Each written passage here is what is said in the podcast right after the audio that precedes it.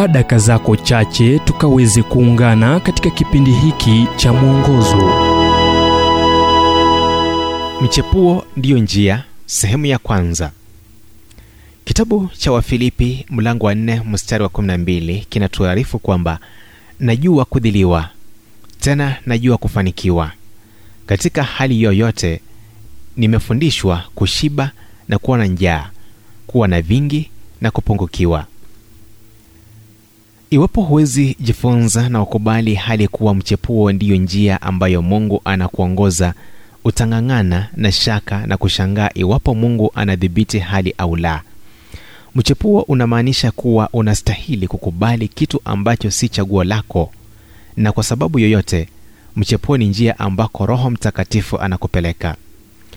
Mchepuo wa kwanza wa paulo ulidumu kwa takribani miaka mitatu baada ya kugeuzwa kwake alikuwa tayari kuanza kuhubiri akiambia ulimwengu kuwa huyu yesu ambaye alikuwa akimpinga kwa hakika alikuwa mwana wa mungu ila hamna aliyemwamini.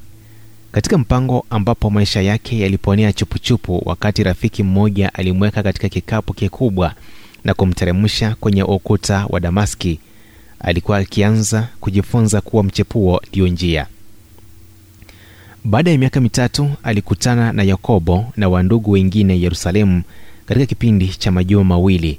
Ila mambo hayakuonekana kutengenea hivyo akaamua kurudi alikozaliwa tarsas katika milima ya zagros na kutengeneza mahema kwa miaka mingine kumi.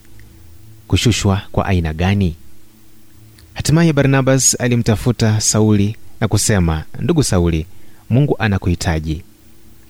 Angejibu nimekuwa tayari kwenda kwa miaka kumi na mitatu ila hakufanya hivyo. Njia ilikuwa inakuwa sasa dhahiri.